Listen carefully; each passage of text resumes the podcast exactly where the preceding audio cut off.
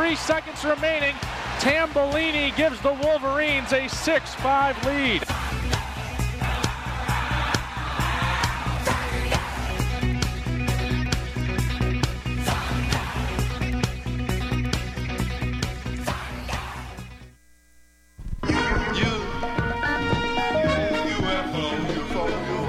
WCBN FM, the Sun Ra Orchestra, and the Regents of the University of Michigan would like to remind you that truth is the most precious commodity. Demand the truth. Accept no substitutes.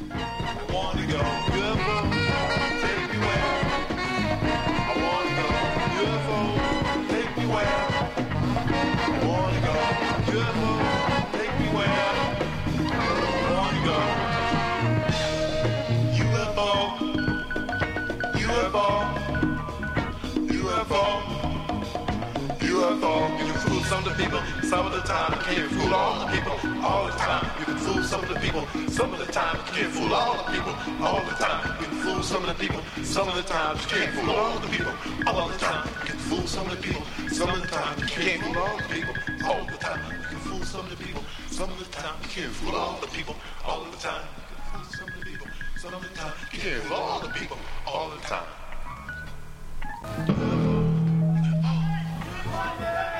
Yeah. Mommy! One, two, three, four!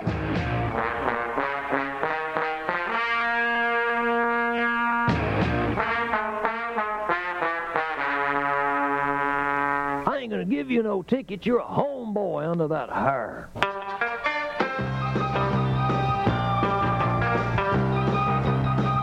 Deadgum television.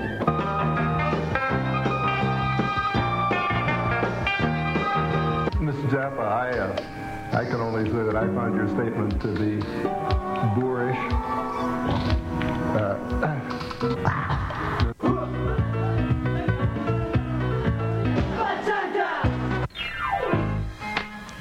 You're listening to What Else But WCBN FM in Ann Arbor. 88.3. Mamón, hijo puta, cabrón.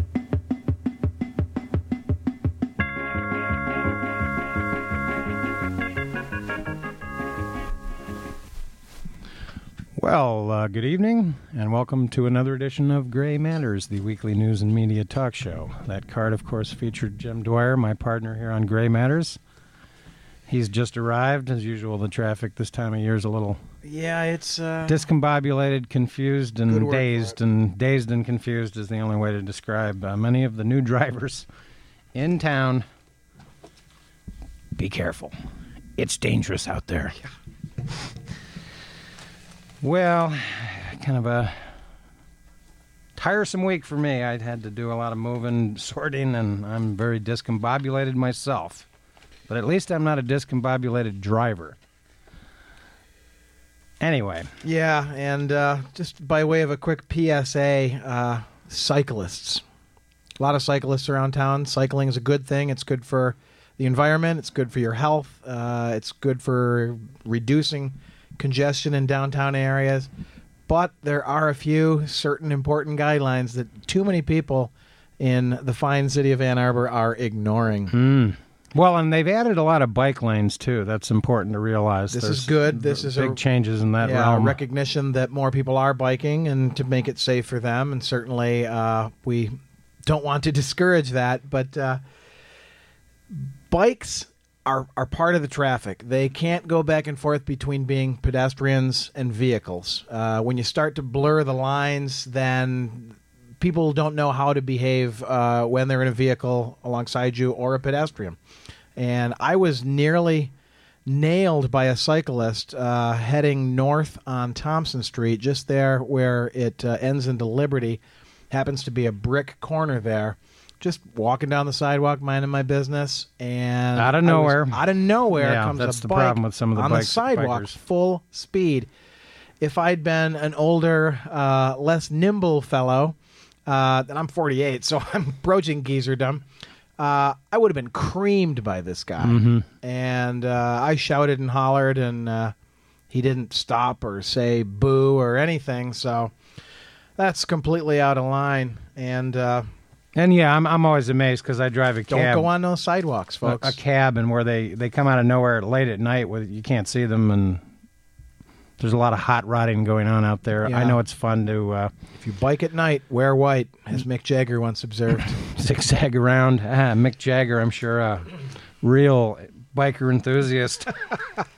well, probably not after Altamont, much into the bikers, but uh, yeah, well, he uh, he is in tremendous shape, so he uh, he definitely works out. I saw the Stones a couple years ago at Soldier Field, yeah, of well, all places. he probably could have jumped back in time from this uh, bicyclist too, but I think Charlie Watts uh, would have been nailed. So The elite seats, by the way, just for uh, uh, perspective on um, how some of our rock stars are paid, two grand Oh, well, that's how it was for the Paul McCartney show. behind the stage. Yeah. I think you got a uh, champagne filet mignon dinner with that, but uh, Yeah, the Paul McCartney show at Comerica Park had a small section of uh, $2,000 seats, and they were full. and of course their stage show is uh, something to behold. They uh, go down the runway and do a little private concert in the fret of the guitar because they're still doing the guitar stage. Oh, yeah, yeah. And uh, it is one massive production. That's entertainment, as they say. Well, indeed, and the staying power of those older classic 60s rockers uh, is truly something to behold. I was really happy to see the Paul McCartney show. I've never seen the Stones, but would love to uh, have the chance their uh, farewell tour that kind of keeps on going. Um, Well, they keep running out of cashola, so right, and I'm sure they'll do at least one more. well. It's the back catalog that uh, is so lucrative to record labels on on that particular band. But uh, you know, it remains to be seen what artists working today will have the kind of holding power that Paul McCartney or the Rolling Stones have. Oh yeah. Forty years from now, Well, will people be going to see Justin Bieber? I think not. I don't think so. he doesn't quite have the songwriting ability No, of uh, Lennon and McCartney. No offense uh, to the old Biebs there. And, uh, uh, nothing wrong with that. Mick and Keith. You know, Keith. Uh, I. You know, Did you read Keith's bio, by the way? No, I didn't. I did hear Very good. hear an interview with him on uh, um, Fresh Air. Uh, he's uh, an interesting fellow, and for, formaldehyde, I think, is uh, part of his daily diet. They're keeping him alive somehow. Yeah, I, I, you know, I've always maintained that uh, autobiography is the purest form of fiction that there is, but uh, he demonstrates a pretty keen and astonishing recall, which most people would not really attribute to Keith. Yeah, that's what always amazes me about uh, some of the uh, so-called rock stars. Uh, many of them seem to have better memories than our presidents, especially the ones that pursue the war on drugs. Boy, that's for sure. Anyway, speaking of wars, uh, we need not uh, dwell too much on 9/11. I don't think. Uh, I, I it, it's I managed per- to make it through the whole day without stumbling across any of the uh, overly wrought commemorations. Yeah, uh, I just wanted to make just a couple of very brief comments about it. I think that it is appropriate for our society to uh, grieve and uh, commemorate uh, certain events, but uh, let's not wallow in self pity and uh, exploit the 9 11 event for further uh, bloodshed, um, which unfortunately I was kind of troubled this weekend by some of the connections between the football games and the flyovers and the demonstration of power and milit- militarism and all that. I did want to mention one thing, though. Uh, Beth Fertig, um, who uh, worked down here at CBN, She was a program director at one point in the late 80s. yeah, involved with the public affairs department and worked at the Michigan Daily. Um, there was something on National Public Radio featuring her because she was actually in New York City. She's Covers the uh, the New York area. that area for uh, NPR. Yeah, has for uh, some years now. So uh, if you want to, you know, find that on the internet somewhere or uh, iTunes or what, what, whatever, I, I, I do recommend it. It's it's uh, remarkable stuff because it's live, uh, emotional reactions to what she's witnessing. She's actually on the ground, uh, you know, with a radio mic reporting things live, including the uh, falling of the towers. As for investigations into 9/11, I think uh, further investigation is is required. I'm not a subscriber to various conspiracy theories about the World Trade Center, but I do think it's very troubling that uh, the Pentagon was hit well after the event was clearly a terrorist attack, so to speak. And when you contemplate that the American military at the time was spending about $300 billion on defense, the fact that the Pentagon would be hit, ironically, com- a head scratcher. commissioned on 9 11 uh, back in Oh. the uh, back after I think it was uh, don't quote me on the year on this but it was after World War II was underway I think it was uh, maybe 1943 but it was actually 9 11 if you can believe that and um, yeah you know we spent hundreds of billions of dollars on Star Wars uh, trillions on nuclear weapons and uh, yet our Air Force was unable to defend the Pentagon from commercial airplanes. Uh, they don't have guns, by the way. The uh, commercial air, uh, air, airplanes that I'm aware of, and of course now we're spending uh, well in excess of seven hundred billion dollars on the various uh, wars. it Uh, must be working because no one's attacked the Pentagon.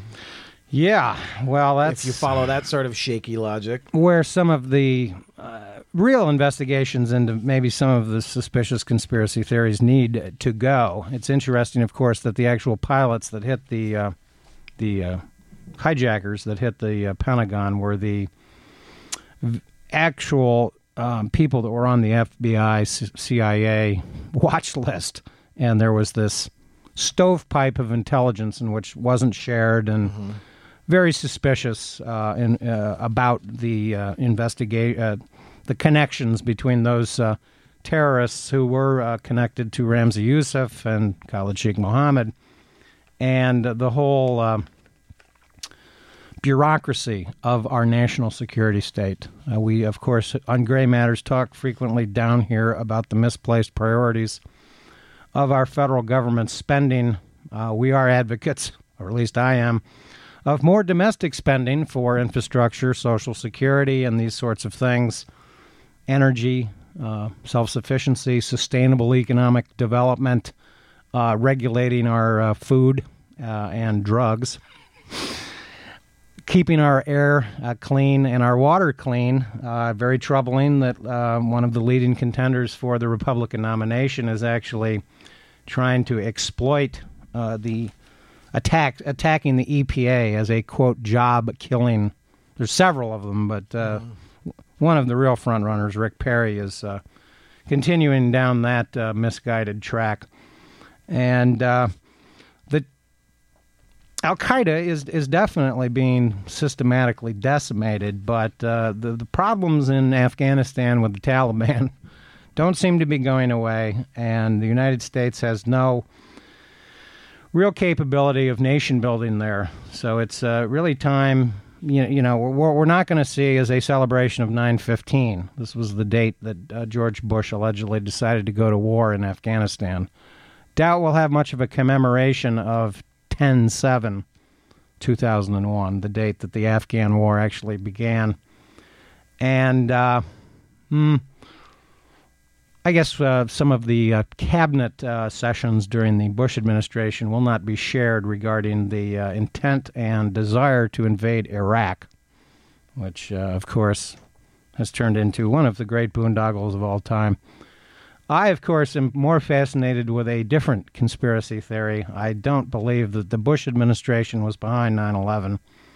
I do think there are unanswered questions, and the Bush administration's unwillingness to cooperate with uh, real investigations into the matter were very troubling.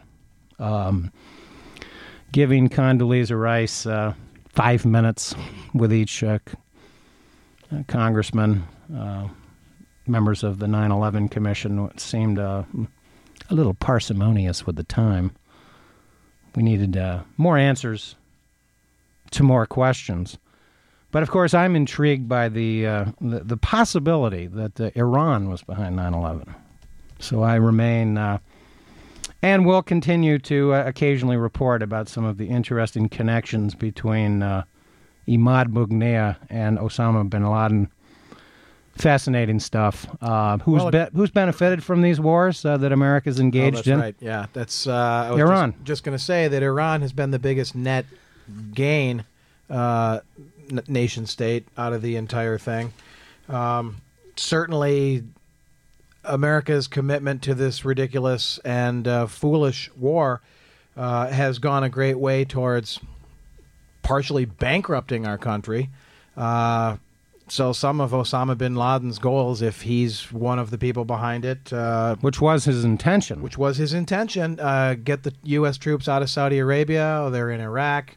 Uh, the nation's defensive capabilities are stretched thin, and uh, our economy is well. Listeners know where the economy of the United States is at. We're all we're soaking in it, as Arwulf uh, likes to say. So and of course, we don't need any nine. Four, we won't have any nine fourteen celebrations either, in which George Bush, of course, went down to ground zero. The quote term unquote. The term itself appropriated from the original ground zero, which of course was Hiroshima. Right. Uh, John Hersey's uh, famous uh, book, Hiroshima. Ground zero, uh, where the uh, temperature uh, from the nuclear bomb was 5,000 degrees centigrade hot enough to melt cement. Um, everything within uh, about a mile radius of the original ground zero uh, pretty much evaporated into uh, the atmosphere. But of course, the ground zero has been used so frequently in the American media that most Americans have probably forgotten its original context and the original metaphor. It was a little Orwellian moment for you.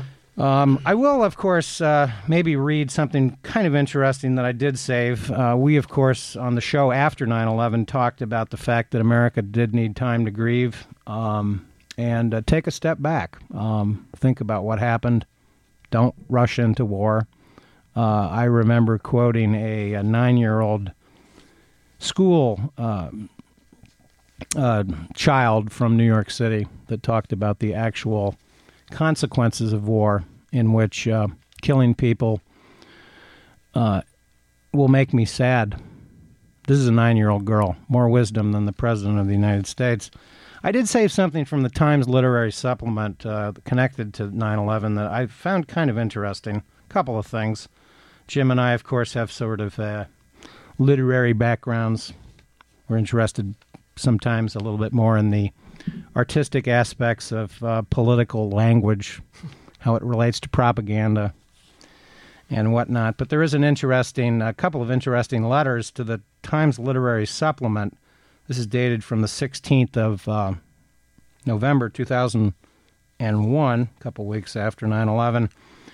In that edition, by the way, they have a very interesting article about the actual rise of the Taliban uh, which we can return to uh, someday because uh, the Taliban is not, not going away. Not going away, but it's very interesting in reference to um, an elegy and a poem by W.H. Auden regarding 9 1 1939, a poem that he wrote about the uh, start of World War II. Um, and I'm quoting from John Ryle, writing from London, regarding a poem called Elegia 1938 by the Brazilian modernist Carlos Drummond de Andrade, which, as the John Ryle notes in his letter, which antedates self-evidently Auden's uh, September 1, 1939. My Portuguese is not good, so I won't read the Portuguese. I will read the English, though. Fascinating uh, that this was written uh, so many years ago. Proud heart, you hurry to confess defeat postpone the common happiness a hundred years. Accept storms, wars, job losses, unjust spread of wealth, because you can't blow up Manhattan on your own. And another very interesting letter, uh, this from a Canadian individual named Ronald Wright. John Ryle, I believe, is a kind of famous uh, intellectual from uh, Great Britain. Not familiar with Ronald Wright, but he has wrote a letter from Port Hope, Ontario, noting, and I'll just read this uh, letter in its entirety because it's uh, just one paragraph and it's brief. This marks the 150th anniversary, speaking of 2001, of the publication of Moby Dick, which won mixed reviews in the 1850s but is now celebrated for having been far ahead of its time, I've read the book several times, always with new rewards, but was still unimpressed or excuse me, unprepared for the freshness of the following lines in chapter 1, where Ishmael imagines a program bill drawn up by Providence and the Fates. Quoted, Grand contested election for presidency of the United States, unquote. Whaling voyage by one Ishmael. Bloody battle in Afghanistan. So I'm going to check my Wow. copy of Mo- Moby Yeah. Dick, uh, Mo- Moby Dick for that. Uh, so we it, kind of a different little perspective uh, on uh, the 9/11 uh, issues, which of course will continue uh, I just have one final as part of our history. closing comment on that. Is, as you say, this is part of history now, and so it will be revisited and. Uh, historical memory can be removed, sort of freeze dried, and uh, re-prepared for later usage, as well as, of course, uh, informing uh, those unborn when the events happened. For those of us who were alive, uh, but the one thing that really struck me over the weekend with the commemorations was the memory that uh, I had and spoke about with my wife Mars. That uh, was it a week or it was about four or five days after the uh, events of 9/11 happened that there were no flights. Yeah. And then after a few days, there were military flights only. And then I think it was almost as much as two weeks later, a week and a half, commercial flights slowly began to resume. I don't remember the exact timeline, but I do remember how striking the silence was Yeah. and how really, I mean, And how the how the clouds cleared up. yeah, and scientists were able to say, wow, you know, in the week, week and a half that it's been, we can see that the amount of uh, jet fuel that's burned, um, that uh, this, you know, if we do this every once in a while, uh, not have so many flights, then we can really help keep our abuse of the environment in check. It was kind of nice to see that it is possible to sort of pull back from the brink of eh, you know destroying our own environment simply by just taking your foot off the gas for a while maybe we should consider and this will never happen of course because money is the driving force of all things And the root but, of all uh, evil. and the root of all evil as the uh, good book notes uh, one of its more accurate observations. Uh, that maybe one way to commemorate 9-11 would be to single out the day for no flights no sound no just the, the eerie stillness of the sky itself as a sort of a reminder for those who remember and a sort of a pleasant wow this is what it was like before our world was constantly you know circled with commercial flights Yeah, and it's interesting, of course, that the hijackers themselves exploited the fact that these planes were half empty, yet full of Yeah. fuel because they were uh, going basically from the East Coast to the West Yep. Coast. Uh, obviously, they had scouted things out, and if people will recall, 2001 was what I call the Fe- Federal Energy Regulatory Commission recession. Uh, Dick Cheney, while meeting with uh, energy uh, warlords, uh, including the uh, despicable uh, leaders of Enron, uh, were engaged in um, what I call uh, hitting California deliberately with these uh, with these blackouts and these rolling uh, brownouts and stuff yeah the deliberate manipulation of uh, energy supply to California. There was no energy shortage, but the prices were going up. We've pointed out that when California is in a recession as a state, because it is one eighth of the American economy, America's pretty much in a recession. So if you want to focus on a real way of uh, getting America out of this uh, great recession that we uh, conti- uh, you know, we're not in a recession, but we're in a very slow growth period, uh, and this is historical in nature, part of the reorganization of the American economy, something that, alas, Obama did not address in his speech last week. yeah Um, but uh, the uh, hijackers did take advantage of the um, fact that the planes were half empty. Most of the teams uh, were five people teams. The one team that didn't have the five people was the Pennsylvania the one that was overpowered the one that was overpowered uh, by uh, passengers. At least that's how the story goes. Right. And we're sticking to it. And if it's part of mythology, why not? No one knows. Um, I, of course, interestingly, did take one of the first people to actually fly out of Metro Airport And the spookiest thing about taking this person to Metro Airport in a in a cab, commercial cab, was going out to Metro Airport that had just been the McNamara terminal had just been built maybe four or five months before that, and not seeing any cars. That was unbelievable. Because normally when you go out there, you see thousands of Oh, cars it's like a hive. and the parking garages are full of them, and the rental places, et cetera, et cetera. And uh, there was a eerie silence. It's interesting to note, by the way, uh, over the summer that I clipped something. I don't have it with me, but uh, there are now being some scientists are beginning to note that uh, areas around airports in the United States actually are rainier than surrounding areas. The the the airline exhaust itself creates clouds, which contributes to precipitation, and we've had a lot of that lately. Of course, uh, Ann Arbor uh, had one of the strangest weeks of weather this past uh, seven or eight days, uh, as the remnants of Hurricane Lee just sort of lingered about uh, in the area, and that's what all that precipitation was. And needless to say, causing some real catastrophic problems out east in Pennsylvania and upstate New York, evacuating cities. And this is part of the infrastructure uh, that uh, we've noted uh, in the past. Um, Rick Perry's got his scientists. I don't know where they are, who they are, but they're somewhere. Well, you know, if uh, God talks to him and uh, you know they have some sort of a secret deal, well, uh, there there must be some reason why God is giving such unfavorable weather to Texas. I think it was Michele Bachmann said that the hurricane was a sign from God.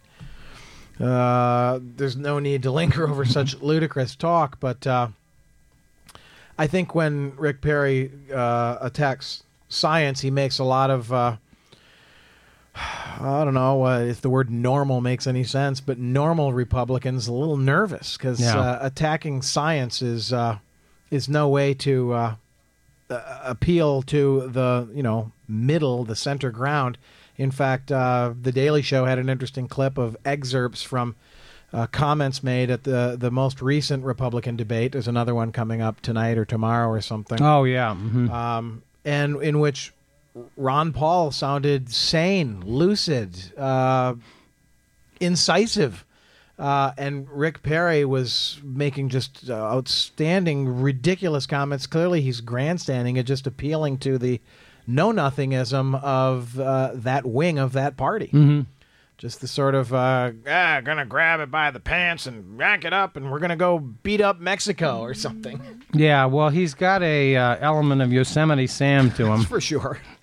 I don't know who Bugs Bunny is, but I seem to remember Yosemite Sam. Well, we need uh, Obama to start acting a little bit more like Bugs Bunny. Yeah, I think Because so. Bugs Bunny takes it for only so long, and then he comes back hard, and there's no messing with Bugs Bunny because he's he's wily and he's uh, playful with his language. And Obama is a smarter guy than this. He needs to realize that he's getting old too fast, doing nothing, and he's going to have to.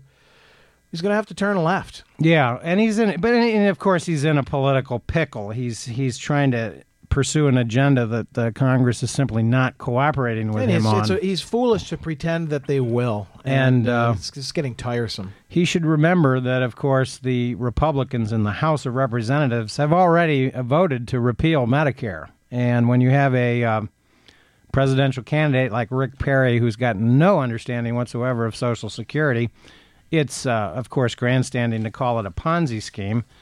Um, it's not. Uh, the Ponzi schemes are on Wall Street. Yeah. We've uh, we know all about them. Enron was a Ponzi scheme. Enron was uh, accounting voodoo and uh, other mischief, uh, self, uh, you know, fe- feathering your own nest to just extraordinary uh, uh, lengths. And of course, uh, they exploited uh, the the uh, the mythology of deregulation. But Social Security is a social insur- insurance program that was introduced many, many years ago for very good reasons. And while uh, many economists will lament our economic situation, we still have Social Security. China does not. um, it's important to remember. And uh, while there are certainly uh, ways to save it, it's very tweakable and very savable other aspects of the budget are the problem with the deficit, and uh, the deficits have been many decades in the making. Uh, they have nothing to do with Obamacare or Barack Obama. Some of the inadequacies with the uh, revenue are connected to the uh, anemic job performance, job creation. But, um, well, uh, we're getting a signal that it's time to cut out. So let's see if this economy can fix itself by this time next week. Who knows? But uh, we would like to thank Tex Mannheim for engineering this evening. He, of course, uh, is down here on Saturdays uh, doing yeoman work, uh, both on uh, the Bluegrass Show, Bill Monroe for breakfast, and the Down Home Show, the country show, along with other. Uh, they share shows, so always tune in. Tex is as knowledgeable about these genres of music as anybody in the United States of America. That's true. So uh, go blue. You are listening to WCBN FM Ann Arbor, and do stay tuned. Yazoo City Calling coming up next, right here on this station.